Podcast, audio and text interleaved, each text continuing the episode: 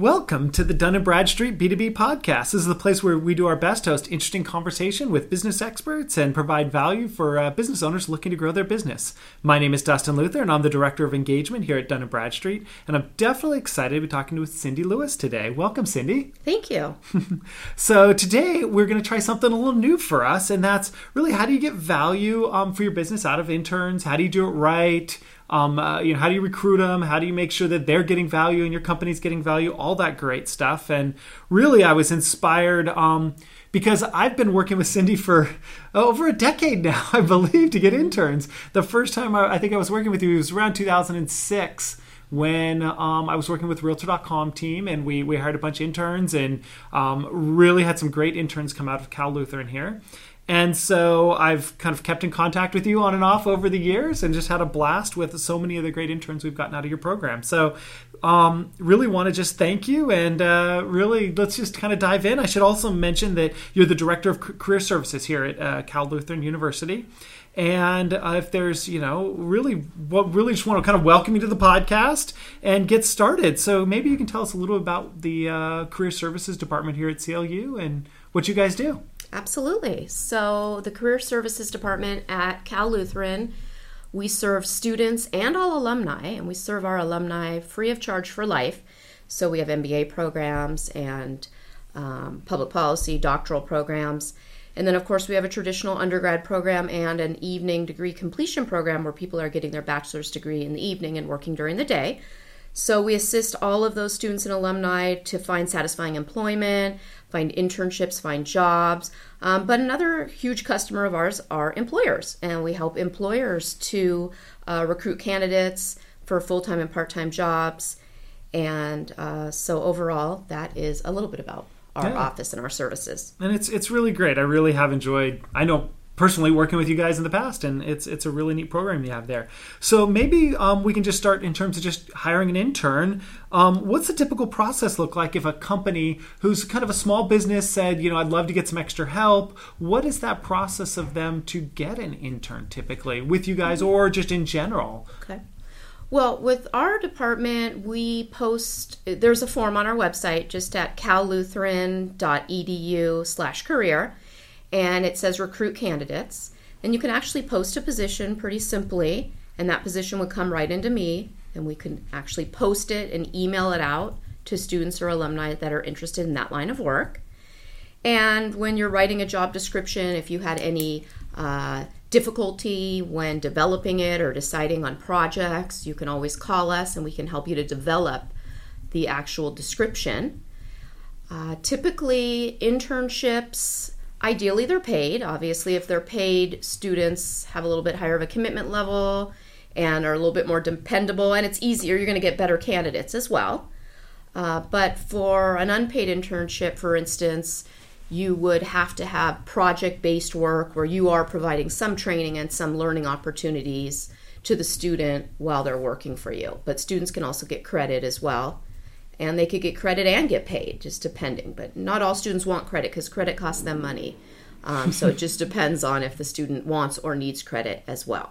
But so pretty easy process. It really has been easy for us. I guess one of the reasons I was asking about that is because when I have told people that we use interns in the past, I even told somebody from a local school organization, the SBA program that runs, and he works with a ton of companies, and I was going, have you ever talked to the CLU people about having those companies you're working with? Do they ever need interns? It can be advanced stuff around helping some master student who wants to really dive into your data and maybe optimize your sales and marketing strategy, or or more basic stuff, just help you get some content written on your site if you're looking for students, what depending on your need. And he's like, yeah, it feels like that would just always be so daunting, right? And I don't think it's really not. So that's part of one of the points I wanted to make was it doesn't have to be particularly daunting to get a student in here. Yeah, sometimes if it's your first intern you've had, it's a little bit of a learning curve, and you have to be ready to give them projects because sometimes the projects you plan for them, they'll come to you and say, I'm done. And you say, oh, I need to keep this intern busy. What else do I have? And then after you've had a few interns, you start to see all the variety of projects you can possibly give them. But as far as, you know, every intern's going to be different and every intern's going to have their strengths. So the way I look at internships, because I have 3 or 4 interns every semester myself, is that I will actually have some designated tasks for them and projects, but some of them have some strong suits mm-hmm. where, depending on what it is or what their major is, we can have them work on some other things. But then you might have an intern the next semester who has a different skill set. And so you have to, you know, find out a little bit about what they want to learn too. So not all interns are the same, but overall they typically they work out. And there's a statistic now, the latest statistic in our field is 56% of internships lead to jobs. So it's a great long interview to actually see if somebody's a good fit with you and your organization. That's a really good point there, because that's one of the things I know for entry-level positions in our marketing department, almost inevitably they come from our interns. Mm-hmm. You know, it's very rare that we hire somebody for an entry level anymore unless they've been an intern with us for a little bit. And normally the good interns, even if we don't have a position available, we find somewhere to put them until, you know, that perfect spot opens up. So, you know, we had a really good intern this last fall. Everybody loved the guy, but we just didn't have a position open in the place he was interning, and we found a different spot in our direct response team. And, you know, he's now full-time with us, and it wasn't what he thought he wanted to do, but I'll bet if we asked him, he actually really likes and loves what he does. And so part of what you can really do when you have an intern is just figure out where somebody's strengths are, like you say. So anyway, I thought it's all really good stuff. So what are some strategies that you think that a company can take to kind of ensure that they're getting, you know, the best candidates? I would say phone screening would be a start, just to save time on your end, because if you bring in many interns and interview them, that could be a day or two lost of your time. So I would say that you might get a number of resumes and cover letters. Obviously, you screen those for skills, and then from there, you know, choosing your top 3 or 4, and then doing a phone interview with them, because that can save a lot of time where then maybe only 2 really rise mm-hmm. to the level you need, and then you spend an hour, you know, each with them, and from there you'll be able to choose somebody. So that would be one strategy just for saving time and trying to get the right person, is maybe to start out with the phone screen, or even a Skype interview would work. The other thing, like I mentioned earlier, obviously to get a strong intern, if you pay a little bit, mm-hmm. obviously by hour is nice, anywhere from $10 to $15 an hour. So obviously if you have an MBA, they might require mm-hmm. a little higher pay, but being able to pay the intern can get you a better quality intern as well. And in addition to that, tips would be to prepare for the intern's first day, because how you start that very first day really can set the stage for the entire internship.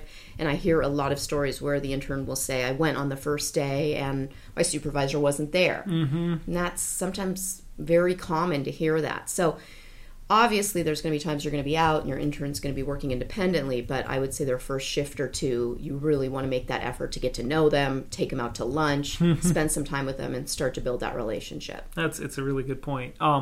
Maybe one thing I would throw out that we do that's helped us is we often, at least on my team, there's a lot of business writing. So we'll ask somebody to take something very topical and just write up a short blog post or article for us to get a sense of their writing. So sometimes there can even be little tasks we ask for. If it's extremely relevant to the position, it can be really useful to, almost for us, it weeds out if people aren't interested in doing that. They're probably not that interested in the resume too, right? Like there's a certain bit of, you know, a little bit extra. Is that common, or are we unique in doing something like that? It's getting more common. Yesterday, for instance, I was talking to a candidate who did a phone screen with an employer. They were very happy with her, and then they gave her a task. They sent her a number of documents and wanted her to synthesize them and do kind of a budget projection.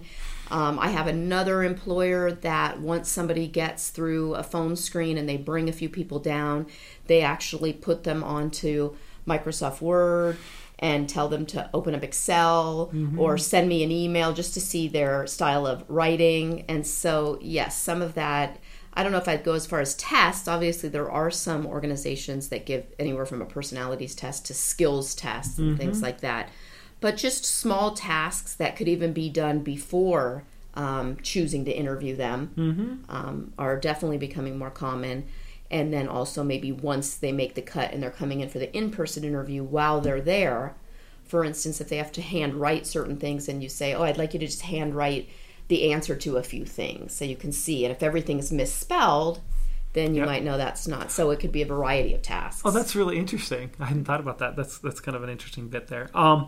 So, you know, one of the things that I know with us, a lesson learned was not to give the interns kind of business critical stuff. We had an intern who really early on, and we were getting him in, you know, they were the only ones who could send this weekly email out because I had them create the program. And when they left, you know, we were kind of stuck, right? And it was like a lot of scrambling. Are there, you know, at the same time, you want them to be able to kind of provide value and do, you know, I guess where I want to go is, are there any kind of examples you have of really cool stuff, though, where interns are providing kind of the right kind of value and a lot of value for businesses?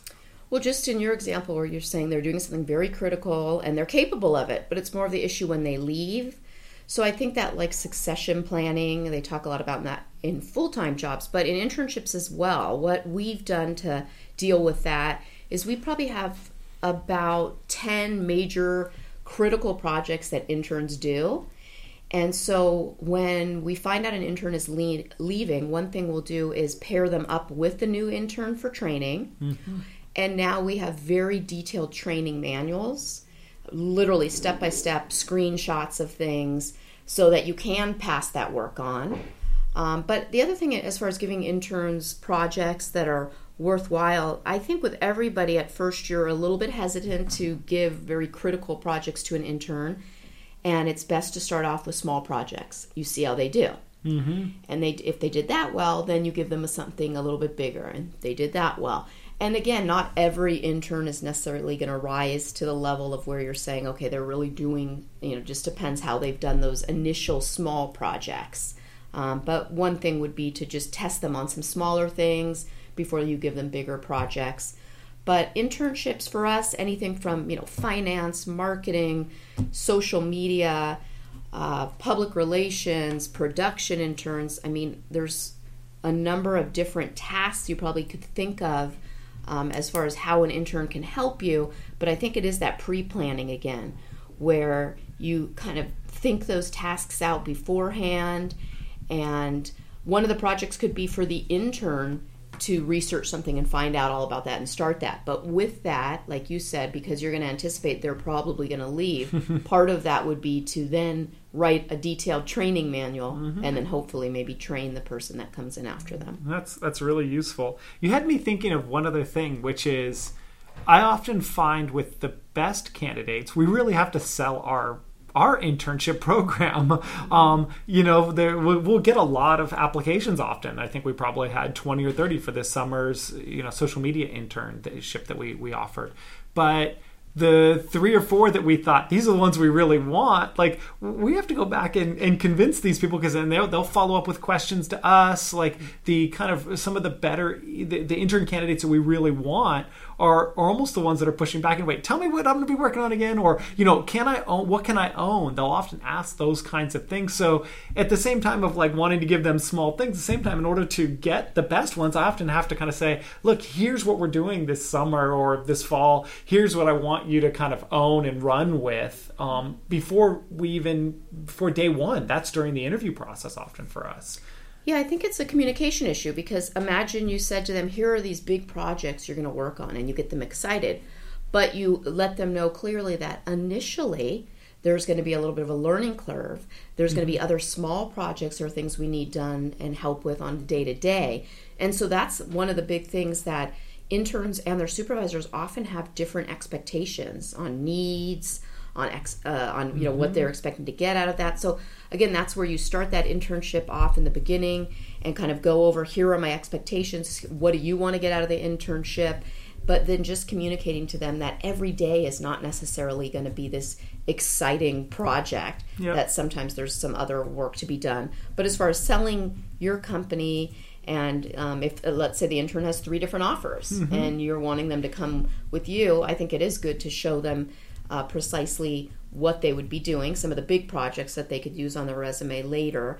And then again, it's that learning and training component to just, you know, telling them that, you know, sometimes you're an intern, but you're sitting in the back office behind, not talking to anybody. But here you're really going to be mixing with key decision makers, mm-hmm. and then letting them know that often, if all goes well, that your internships tend to lead to jobs. Mm-hmm. So they really—that's really good points there. When you're, you know, working with students or seeing companies come in, are there any that you tend to avoid?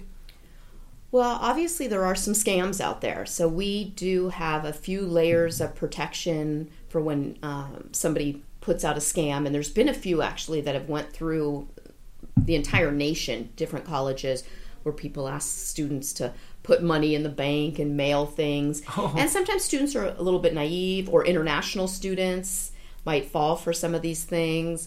So obviously that we look out for. But as far as you know, the best internships that we would see, mm-hmm. versus ones that are not as good, I think it does come down to that pay again, location, and the types of projects.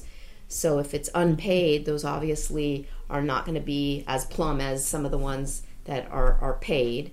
Or if it's a commission-only type of internship, where you see that a lot with sales, those aren't our favorite, because there's a lot of sales internships, yep. that are base, you know, you get some kind of base pay, yep. plus commission. Oh, that's interesting. And you did remind me, we talked about the unpaid. I think over the whole time I've run interns the last 5 years with Dun and Bradstreet, we probably had 40 or 50 interns in the in the marketing area, maybe even more. And I can only think of 1 or 2 that didn't want pay. There was actually a few that said they couldn't because they couldn't get course credit from their university. I don't think it was CLU, but I think it was Pepperdine or one of the others local ones that said they explicitly couldn't get paid and get the course credit or something funny like that. And so it stuck out with me. But I mean, without a doubt, most of the candidates, you know, they come in expecting paid these days. I would, the good ones, and it seems fair. I'm almost surprised to hear that there is such a big distinction, because for me, we've just come to accept that you're always paying you're always paying the interns. Well, I do get some unpaid internships. Probably we post over 200 opportunities every single week, so we see a lot of jobs and internships. And so, for instance, yesterday 2 unpaid internships came in, but they actually looked very interesting. Great organizations, great projects. So I emailed the employers to ask them, can you offer a gas stipend? Mm-hmm. Not just, sometimes you can't pay them hourly, but you could pay them $300 a month as a stipend. Oh, interesting. Or $1,500 for a 3-month internship at the end. Mm-hmm. I didn't. Okay, interesting. No, I just didn't know. Yeah, it's interesting to hear that that's even, you know, probably more common than I expected. So, you know, if I'm putting on my business owner hat, or somebody hiring interns, you know, what are the questions do you advise students to ask of those employers? Well, we would ask students, obviously, to find out about the projects they would be working mm-hmm. on, and the length of time. Because a lot of times with internships, they're expected to work a semester, but if they work out, obviously, why would you want to retrain somebody? So, typically they'll be able to work beyond a semester. But as far as what a student should ask, they would probably ask about who they're reporting to. Oftentimes, interns report to many supervisors, mm-hmm. and that's, again, where that communication, you need to talk to your intern to say, you're going to have 3 different supervisors that are all going to be giving you projects, so you need to manage your time and ask which ones are priority. So finding out, you know, some of the expectations, some of the projects, the hours, and other than that, mostly in the job description, they see a lot of what they need to see as far as mm-hmm. for them to make their decision. It totally makes sense. Well, I was going to ask you about pay stuff, but you already mentioned that. Like, if you are paying, it tends to go between 10 to 15, kind of depending on level. And I know we pay graduate students more than undergraduate and tend to give them even bigger projects and stuff. Mm-hmm. There tends to be, you know, so there's it just depends on what level you're really looking to hire, I would assume, in terms of that. There's some majors can make a little bit more. You know, if it's a computer science major, they obviously are going to make a little bit more. But I would say that would be the average. Mm-hmm. And minimum wage is going up in California, so that'll go a little bit higher. But again, if you can't pay hourly, I've had some employers where I'll say, can you pay a gas stipend? And they say, okay, yeah, I can do that. Can you provide lunches while the intern is there? And believe it or not, just by saying we provide lunches and a $20 a week gas stipend, that alone can make a huge difference to help to get you more candidates versus if it was completely unpaid with no perks. Oh, that's interesting. Yeah, that was very cool. Well, thank you. This is, really great. I started something recently on these podcasts, which is just a few quick questions I like to ask of everybody. So I want to throw them at you as well. What's your most influential business book? I would say a book called Managing Transitions by William Bridges. And I just really like that book because it talks about change in the workplace and how psychologically people don't change overnight, and there's a neutral point where you're not yet doing the new things, but the old stuff is still there. And it just shows how there are different stages that people go through when you're trying to make big changes. It takes a little while, and it's very practical. No, very cool. How about your most memorable business fail? Do you have something you've worked on here where you go, oosh? I'm still waiting for my most memorable business, and I know everybody fails, so I'm sure it's coming. Okay. But I've been pretty lucky in my career, and I really don't have a major fail that I can say. I'm one of those people that's really well-suited for my career, like all of my strengths, what I like to do, what I'm passionate about, relate to my career. Okay. So it's really awesome. Natural for me to do what I do. That's awesome. But I'm sure it's coming, because life wouldn't be life without some failures. So I'm waiting for them. That's very cool. And then, is there one technology tool that you wish someone would build? Well, I think LinkedIn is just about there. For me, I have so many great candidates that are very busy because they have their courses. They have a number of different classes at one time with midterms and finals and papers. And then I get a great internship that comes in, and I know they would be a great fit. But the internship says you need to have a resume, a cover letter, 3 letters of recommendation. This is a huge barrier. It's a barrier for the employer because they are going to close the door on a lot of people that are mm-hmm. just too busy to do that. Mm-hmm. So my dream app is that there are no more resumes and cover letters. Now, LinkedIn just did come out with a student app. It's in the beta right now. Brand new, literally. They just announced it so they're closing down a lot of their other services for students because they said, what do students want? They really want to find a job. And I think what they're getting at with that app is kind of what I'm looking for, and I hope in the future that a student would simply, for example, have a LinkedIn profile and with one click be able to apply for a job, because that would help to source talent and candidates better, where they don't say, as much as I would love to apply for this internship, I have a midterm and yep. I have all these things coming up and I can't do it for 2 weeks, and then it's too late. Yep. So that some type of app that just makes it where it's one click to apply. Well, that's interesting. You mentioned LinkedIn because we haven't talked much about LinkedIn.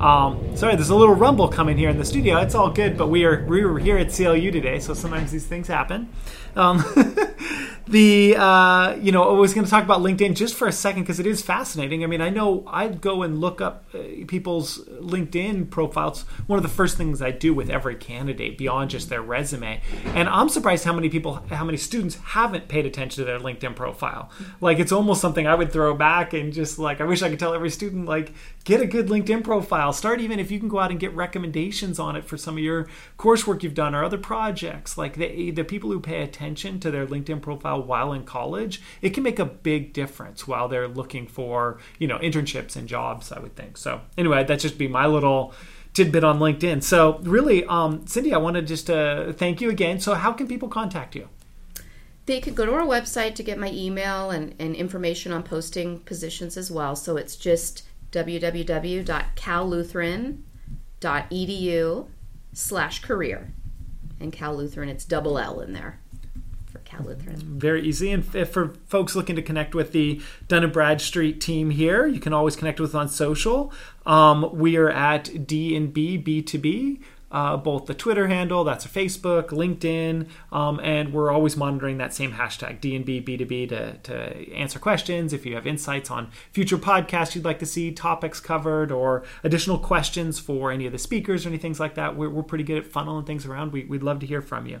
So, and if you don't mind, please head over to iTunes and give our podcast a rating. You can find all the links you need at b2b.dnb.com. /podcast. So with that said, Cindy, really want to thank you, and the entire team here at Dun and Bradstreet really would like to thank you for this wonderful interview and great helpful advice about hiring an intern. Thank you. And if you want to interact with us on social media, it's just CLU Career. Very cool. Well, thanks again. We look forward to catching up and continuing to work with you guys well into the future. Thank you.